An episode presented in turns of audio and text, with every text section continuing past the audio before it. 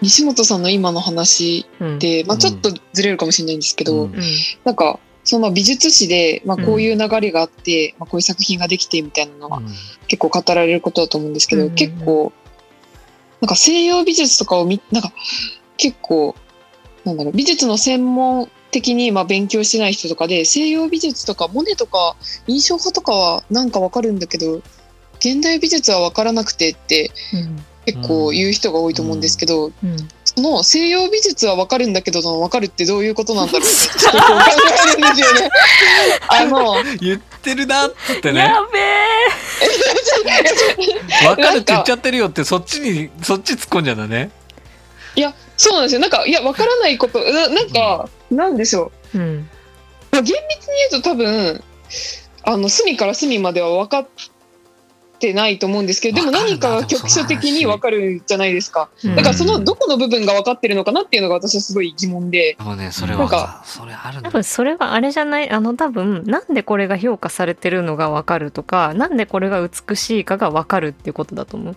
もしくはあのもっと抽象的にこととりあえずこれは私の中でいいと思ってるっていう意味でわかるなんだと思うとか知ってるぐらいじゃない？そうそう下手すると。そうそうそうそうそうもう多分知ってるくらいか評価されてるしってい評う価されてる有名だからっていうこ有となのかなんうんなんかとりあえず私的に美しいから OK みたいなうんでこれは絵として成り立ってるのがわかるうんもう多分最悪それぐらいなんだと思うだからなんでそのモネとかマネが印象派として出てきたのかとか結局それが最終的に今の現代によってどういう風になってるのかっていうのは多分知らないのよとかどこがどういうふうにいいのって聞いたらわからないと思う。そうそうそうそうそうそうう。んそうそうそうなんですよね。そうそうだ本当はね。そうなんかなんか結構話してて じゃあなんかどういうとこがいいと思う？のか純粋に気になるから聞いたらうん。いやなんかあのまあ人気だしみたいな。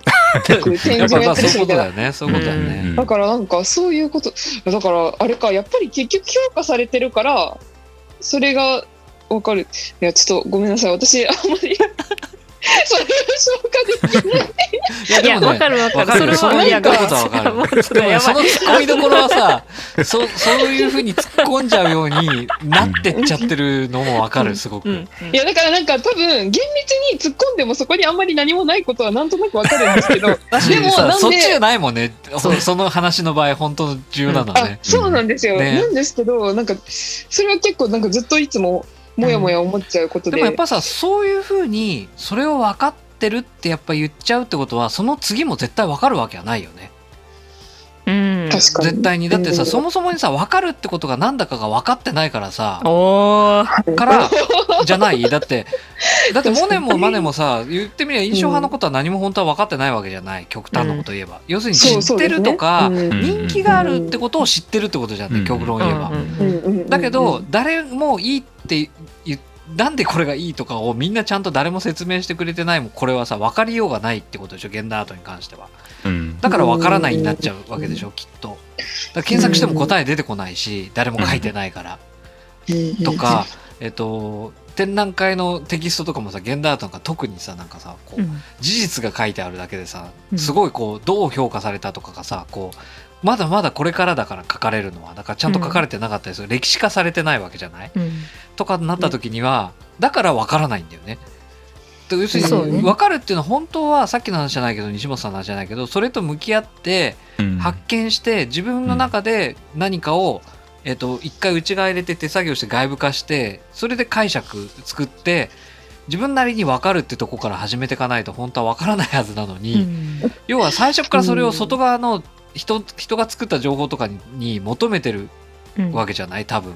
うん。だから誰々さんがいいって言ってるからこれがいいってことは分かるってことなわけじゃないおそらく。うん。っうん。てなった場合には絶対に分からないよねそれは。う。ん。うん。そうですね。ただまずなんか分からないってことに気づかないと分かる方向にそういう行かないことだよね。だってはい全部バックミラー越しに見てるもんねそれはね。確かにすごい昔の話で誰かがちゃんとさ形作んない限りは現在進行形のものは全部分からないよね。うんっていうかまあうん現代アートに関して言うとそもそもそれがその場で分かるものなのかっていううんそういう問題だって出てくるじゃないですか。これれが何なのかっていうのをその場でそうだね。わからないものだってあるんですよ。もうだからその分かる分からないの二項対立なんかぶっ飛んでて、そうだね。本当そう本当。岡山芸術交流行ってきてさうん。はい。初日に行っちゃったからさすごいしゅしかもオープンと同時に入ったもんだからさうん。はい。要はメディアがいっぱいだったわけ。テレビ局とか、はい、でさすごいキャッキャキャッキャ滑り台みたいなのがあったりとかさもう本当に分かんないのいっぱいあるわけよ。うん。だからさ、はい。もうめちゃめちゃ取材とか受けちゃって。でもさ普段は受けないわけ。なんかどっかさ都都内とか歩いててさ、うんあのちょっといいですかとか言われるとすいません時間ありませんからとかってさすごいそっけない態度取っちゃうのにさもうさこっちも浮かれてるもんだからさ。はいはいみたいな。どこからみたいなさ、うん。えー、と神奈川県からみたいなえーってなるわけ。これのために？みたいな。さもうこっちもだんだんさもうテンション上がってるもんだからさ「はい」みたいな「昨日京都に泊まって今日来て今日日帰りで京都に戻ります」みたいな。でさもう浮かれてるからさこう聞かれるわけ。だけどさ、はい。一番やっぱ難しかったのはさこれ見てどう思いましたか？とかさ。いや難しいですむねずいなそれ。要はさ欲しいのは分かるわかる、のよその、うん。はい。ね、要はさみそこのさ現場でさ 作品があってのところでさ、要は見たって分からないわけよ、うんうんうんうん。でもさなんかこうなんかこうそれっぽいこと言っちゃうからさ、うん。なんかこうで岡山芸術交流そのもののこととかさリクリット・ティラヴァーニャのこととかは知ってるからさ、うん。そのこととか喋っちゃうとさなんかこいつ喋れそうだなと思ってさ今回この作品見て率直にどう思いましたか？率直に。そう。率直にとか言われたからさもうさもう本当に多分23曲聞かれたんだけど全部「すいません。分かりません」って答えてるおー強い、もうもうなんか本当だって分かんないんだもん、ううん。ん、うん。分かりませんって、わかんないよね、うん、でもでも言ったようだから分かんないって今思ってるけどどうなるか分からないから分かんないで持ち帰るって言っただから、かっこいい、もうでもそれだと思うんだよね。うん、いいなそれ。てかそれ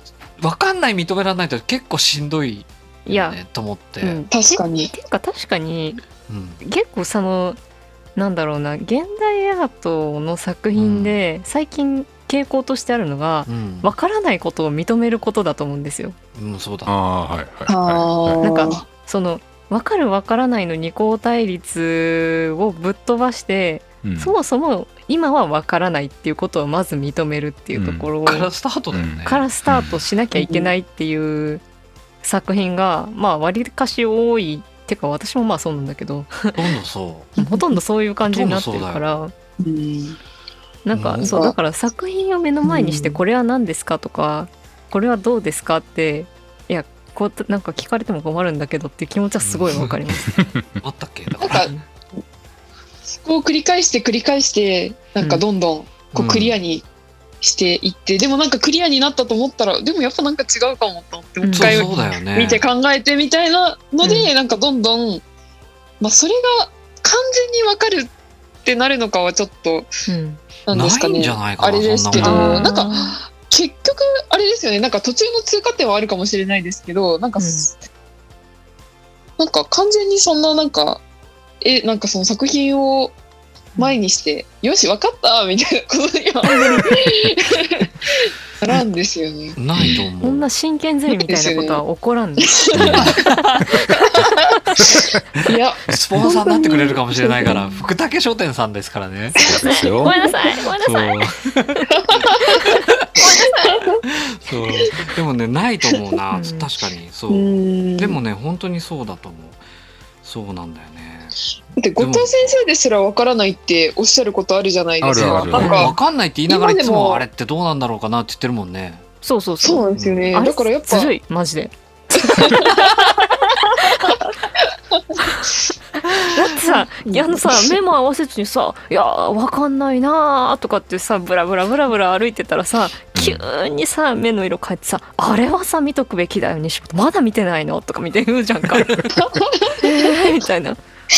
ま 前わかんないって言ってたじゃんかってかそうね。あいなんかそういう感じするね。うん。これどうなんのかな？どうなのかなってずっと言ってるもんね。そう言っていやますでも分かんないのが面白いですよ分ねかんないのが面白い。あー。うん。うんから面白いのよね。そうなんですよね。でもその分かんないって思ってからうん。もうずっとそのことを考え続けるというか、うん。うん。なんかその、まあ考え続けることが多分すごく重要なんだろうなって思ってて。うんそうあの考え続けるっていうことについても実はあのその本では言ってて。うんあの何だったっけ？研ぎ澄ますことって言ってました。研ぎ澄ますこと。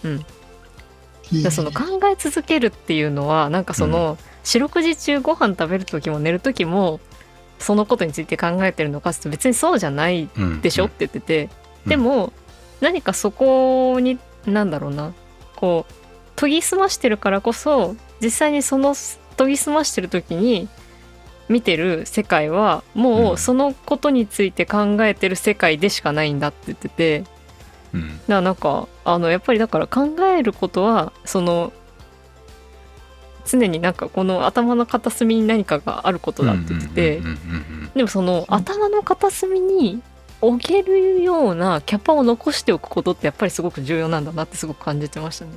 うんうん確かにうんさっき西本さんが言ってたさほらうんえっとキュビズムと岡本太郎とかさその前の話3つをさ全部の情報をさうんしっかり全部持っとくっていうどんだけ天才だよって話と一緒でさそんなに風にはさ持てないんだよねきっとね。うん、うん、持てない。だからさうん種のまんま持ってる方がさきっとたくさん実は持てんだよね。うん、で分かんないっていう発芽してる前の状態の種の状態を分からないまんまでいい方がさ多分うん、キャパちっちゃくいっぱい持てるわけじゃない？あれも分かんない、これも分かんないっていう状態でさ、うん。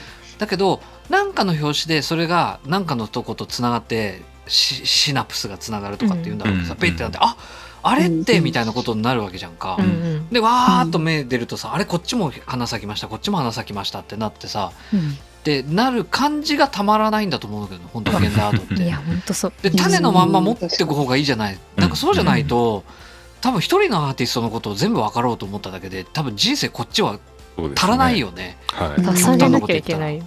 うんないです。そうっていうぐらいしんどいなと思うけどなっていう。分かんないまま持っとくと後々になってすっていうのは結構あそっちのがあれだと思うけどな。うん、なんかああでもないこうでもないとこううん。くっつけてくっつけてくっつけてってやるのがやっぱり大事ですよね。そうだよね。うん。そうだよね。確かにね。そう。だから今回アンディ・ウォーホルも見に行ってアンディ・ウォーホル良かったのはそこだわ。あのブリローの箱、うん、うん、うん。はい。初めて本物見たから、うん、はい。でブリローの箱だけじゃなくてキャンベル缶のさあれもあったのね、キャンベル缶の段ボールのやつのうん、箱も、はいあれさワリド・ベシティって俺博士の時に勉強してた人がさうん、変な広告のなんていうの、うんうんうん電話番号みたいなのを6面くっつけた箱作ってんだけどそれの動画をずっとさ行きの車の中でさ流しながらさ あのループさせて48分ぐらいあるスイスのギャラリーで展覧会やってたと思う。解説をずっとさ聞はい。ずっとわかんない。なこの作品何なんだろうと思ってうん。箱なのはわかると。うん。で広告使ってるのはわかるけど、これ何なんだろうと思ったけどあれ絶対ブリローの箱なんだよね。多分。要は要はた本当にめちゃめちゃ参照してるというか,、はいはいはコンテクストは完全ブリローの箱なんだよ。い。うんうん、多分同じなの見たら、うん要は作りも、うんだから思いっきりやってるしでブリローの箱とかの部分要するに60年代70年代ぐらいはブリローの箱だったことをうん。今やろうとしたら何なのかって言って、多あ。分ー新聞広告とかに使われてるあの要するになんか、えー、と求人とかの広告だったり家売りますみたいな広告とかのそれを切り出してきてそれを箱にしてるわけ。あなるほどと思って、うんだから結局広告産業とか新聞産業とか、そういうものがどういうふうに価値生成をしてどういうふうに信用を勝ち取ってんのかっていうこととかを多分作ってんだけどだから、うん。要は方法論だけえっ、と多分ウォーホルから借用してるのね。だけど実は新聞といや新聞の情報は信じるわけじゃないみんな。うん。だけどでもその新聞の情信じる情報を下支えしてるのは割とそういう一口広告みたいなものばっかりだっていうことなのを多分やってるの作っなるてるのほどね。多分ねだからこそ安い金額で信用に足る情報を出してるけどうん実は広告とかそういう産業資本主義とか産業とかがそのあなたが信用してる情報を下支えして新聞ってものの信用を作ってんですよっていうことの箱なんだと思うんだよ多分だから広告そのものがやっぱ重要なんだなとかって思って、でウォーホルの展示そのものも結局あのメメディアが出てきて。っていう話とかだったからあここだ参照地点とかって思いながらだからやっぱそのあっちとこっちくっつけてがやっぱり楽しいっちゃ楽しいんだよね、うんそうするとなんかうん。全部が別にまだ今のところ分かったわけではないけれどうんうん。なんかああなるほどなとかって思うとこやっぱりあってっていうのは、はいはいはい。うん、今回もそう思いながらずっと旅をしてたなとかって今ちょっと思い出したっけ、うん。面白いですね。面白いね面白いね、うんいや面白いなそれなんかすごい。うん。合ってるかどうかも分かんないけどね。うん。そう、うんでもそのってるわけじゃ広ないし。告ちっちゃい広告とかが新聞を下支えしてるっていう現実はすごいなんか納得いね、ってうん、なんかうん。そのまたこれこれこれ全部今日は私この参照になるんだけど あどの否定というのは可能性と現実のギャップに生じるものだって書いてあって否定？だから結局その比較対象だったりとかうん、うんルールとか要素がないものに関しては、うん。ないも否定もないって言って。なるほど。面白いそれは。すごくないですか？だからあ面のルールとか理論とか無秩序なもののところにはないもないんだって言ってて、なんかそれすごいああなるほどってすごい思ったんですけどだから結局その新聞っていうものが信用である信用たるものであるっていう、まあ、うん。権威だったりとか価値が生まれるには結局それ以外の要素だったりとか、うん。まあ、秩序だったりがあるからこそ新聞っていう権威が生まれるのであってうん。だからこそその広告の下支えするっていうその構造自体がうん。なんだろうな。あの権威であってそれを認知だったり理解するための要素の一つになるんだよねってこう改めてこう北さんの話を聞いてて思いました。でも本当にそういう話、だから、ね。そうすると実は広告とかううん。ん別にだからそれそのものを信じてるわけではないだろうけど、うんうんうん資本主義とか、うん。そういったものが作り上げた、うん。そういうものをが、えっと、あなたが信用してるもののうん。柱になってるんですよってこととかを見える化してたりとかするんだよね。はいはいじゃあ何をしあなたは信信用してるのってことを問当店だと思うんだけど とかってなんか多分だから変な変な家買いますとかさ、うん。た家高く買いますみたいなうん。うん広うん。告電話番号だけあるやつとかをさはいはい。信用しないわけじゃない、確かに、うんこんなのさ誰が電話するんだろうって話あるけどさうん。それがあるから信用たる情報がうん。新聞に載ってそれを信じてるわけだよね。載ってるのは信だから報道がその別に広告に左右されてるとは思わないけれどもうん構造上はそういうふうになってるってことなんだと思うんだよね。うあ。あ、ん、なるほど。そうそうそうそう。多分ね作品としてはね。なんか今それですごいつながったのがうん。あの NFT の作品とかを評価されるためにうん。100個ぐらい作品を増産しなきゃいけないっていう話あるじゃないですか。うんうん。あれは結局その作品が信用たるものであるっていう秩序だったりとか、うんうんルールだったりを作るために数が必要なんだなって今、ピーンって思って。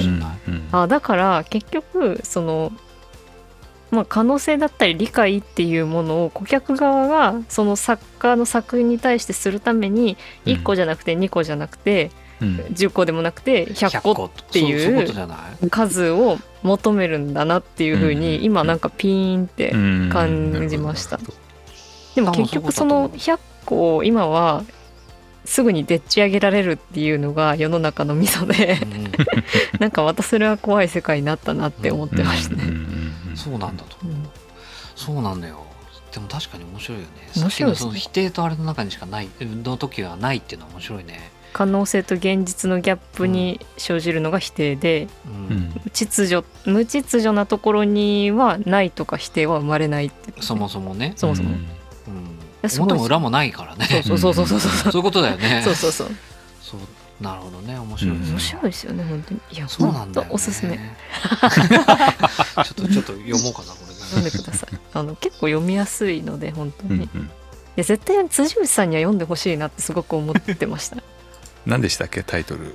えっわかるとための哲学。初めて考える時のように分かるための哲学的案内。道案内。はい。道案内。了解です。そうするとやっぱ考えるのが考えることがみんな苦手になってんだね。苦手な時代になってってんだよね。多分ね。まあ、知ることはもう得意になっちゃったけど。そうだよね。知ることは得意になっちゃったんね、うんうんうん。確かに知ることとか簡単だもんね。記憶することはなんかバックアップがもう簡単に取れるじゃないですか、うん。例えばその、はい。Kindle のメモに関してもビーって線引いとけば、スマホだったりパソコンだったりいろんなところで同期されて、こうやって私も今パソコンで画面を見ながらこうやって引用できたりするぐらいいろんなバックアップが取れちゃうから分かったものを記憶するのはすごく簡単な時代になったんででしょうね。すね。そうですよね。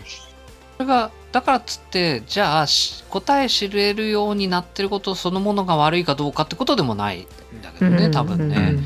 俺ねほら斎藤勉さんいるじゃんか、はいはいはい。さん同級生の。はい。が2期生のね。そうそうそう。なんかの時にえっとね西本さんだったかな。誰かあの人ほらいろんなこと人に教えてくれるじゃない、うん。うん。だけどえっとねなんかを説明するときにな前一回なんかに書いたんだよな。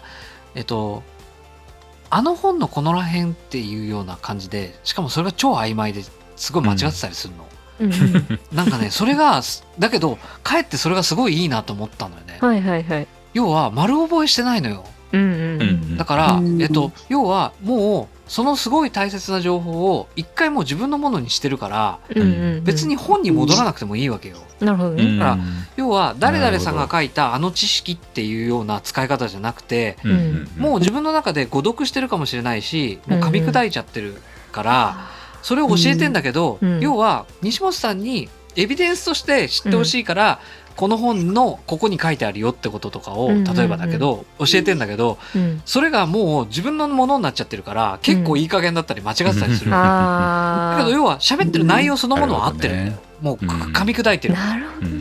らそれの話をなんか聞いてて、うんで、あれ？何の本だったっけな？あっちだったっけな？こっちだったっけな？とかって言いながら、全然思い出せない感じだったりとかしてたわけ。うんうんうんなんかそれがね、すごい、だから本のこの話っていうのが重要っていうのをもう一回もう全部出してるんだよね、うん。自分の中に。っていうのがなんかすごいあの人面白いしいいなってすごい思って、うん。なるほど。なんか全然聞いてる時のそのやり取りの感じは全然ポジティブじゃなかったの。なんかこう、もうちゃんと教えてくれよみたいな。西本さんだったかな？に石川さんだったか忘れちゃったけど、うんうん。なんかそういうやり取りなんだけど、なんか話してる内容そのものはすごい、うんうん。なんかそのソース元がもうわからないような状況になってるわけ。うんうん。論論文書く人とかにとしてはちょっと致命傷だと思うけど、うん。だとしたらね、書いてる時とかだったら。だけどもうその情報は元に戻らないでももう自分のものになってんだなと思ってそれがすごいポジティブだなと思ったのよねその時。すごい。それって本当にいいことだなってすごい思ってて、私今このこうやって参考文献を紹介してるじゃないですか、うん。でもこれってやっぱりまだその読み立てで、うんそうだよね。自分もその参考文献に戻ってみて伝えなきゃいけないから、私の中ですごく不安定なんですよ。まだね情報としてね、だ。からそのうん。まだちゃんと自分の中に染みついてないところがあって、うん。まあ、だからあのこうやってあのベラベラ喋ってるけどすげえビビってたりするんですよね。なるほど。合ってるかなね、そうそうそう合ってるかなとか誤読してないかなとかでもあの,、うん。あの何？読み上げてるから別に合ってるもクソもないんですけどうん。でもだからこそその先先ほどその北さんが言ったそのまあ参照元はめちゃめちゃ間違ってるかもしれないけどその、うん。ちゃんと自分の中で落とし込んで喋ってることはなんかしっかりしてるっていうのはすごい、いうん。や本当になんか私も早くそうなりたいんですよね。このこのそのそのね本においてこの初めて考える時のようにの本においてはすごくそれを今なんかはなんかこう腑に落としたいと思ってるすごい。頭の中だけじゃダメなんだよねだから多分それね、うんうんうんだから実践で使ってその情報を多分なんかほら知識と見識とうん。あとなんだっけな単式だったかな。単式見知識見識単式だったかな。なんかねなんかねなんかね3つぐらい段階があるんだって。へえなんかねえっと知ってるだけ記憶してるだけみたいな知識と、はい。それが要するに見た時に判断ができるだったかな。見識、をあとね実際になんか実践的能力とかになっている単式みたいな。誰かに説明するとかそうそうそうみたいな。そうそうだから情報、ただの情報でしかないわけじゃん本の中にある時は。それ読んで、その後どういう風になっていくかっていううんことのなんか段階でそういう言い方があるらしい。なるほど。だからそれはどこまで行った時に分かってるっていうかだよね。うんっていうことだと思うんだよね。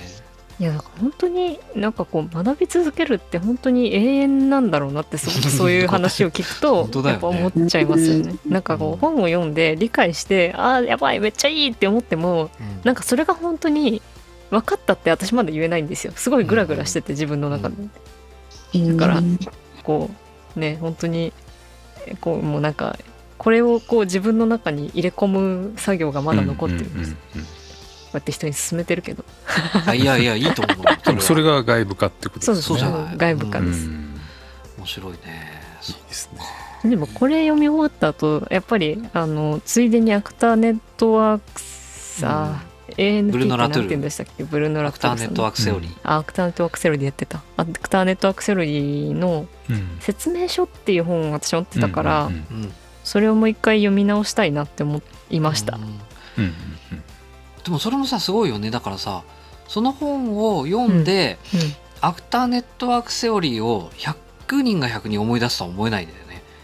あー。要はさそれってさうん要は1回は少なくとも口の中入れて噛んだらさうん。うんちょっとあの時噛んだ味に似てるかもしれないと思ってさ、うん。そっちと試してみたいわけでしょ、うんうんでもみんながみんなそう思うわけじゃないと思うから,、うんうん。うん。だから知識と知識が結びついたりとか、うんうん。それによってもしかしたらどう両方アップデートされるのかもしれないし、うんうん。っていうのがだからそれは重要なんじゃない？やっぱ一回食ったことがあるっていうのは。いやなんか本当にすごい、うん。なんでこのアクターネットワークセオリーをもう一回読みたいなって思ったかっていうと、その網目状のその思考の交差っていうのがアクターネットワークセオリーって言われてることじゃないですか。うん。でぱりそれってすごく考えることと近しいなって思ったのがまあ一つと、うんうんすごいこの本読んでる時にむちゃくちゃ辻口さんのことを思い出したんですよ。